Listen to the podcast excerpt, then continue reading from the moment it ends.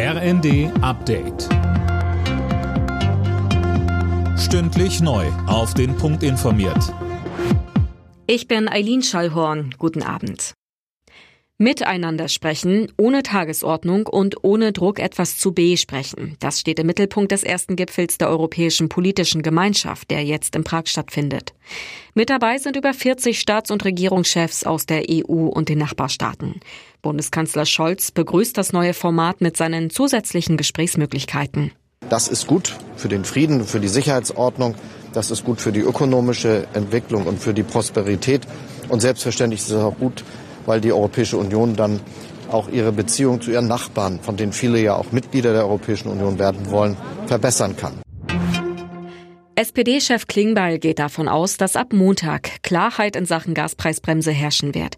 Dann soll die Expertenkommission ihr Gutachten vorlegen, sagte er dem ZDF. Klingbeil geht davon aus, dass die Preise durch die Bremse massiv gedrückt werden. Die Deutschen blicken zunehmend mit Sorge auf die politische und wirtschaftliche Lage im Land. Das zeigt der ARD Deutschland Trend. Immer mehr Befragte sehen auch die Bundesregierung im Umgang mit aktuellen Krisen auf dem falschen Weg. Imme Kasten. Vor allem den Kurs im Umgang mit dem Ukraine-Krieg sehen die Menschen kritisch. 57 Prozent sind damit weniger oder gar nicht einverstanden. Was die Entlastung der Menschen betrifft, sind sogar drei Viertel der Befragten unzufrieden. Ein ähnliches Bild zeigt sich bei der Sicherung der Energieversorgung und das schlägt sich auch in den Zustimmungswerten der Ampelkoalition nieder. So sind nur noch 29 Prozent mit der Arbeit der Regierung zufrieden. In der Fußball-Europa League hat sich Union Berlin in Schweden die ersten drei Punkte gesichert.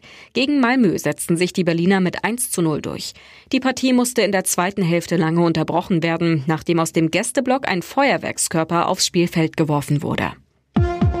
Alle Nachrichten auf rnd.de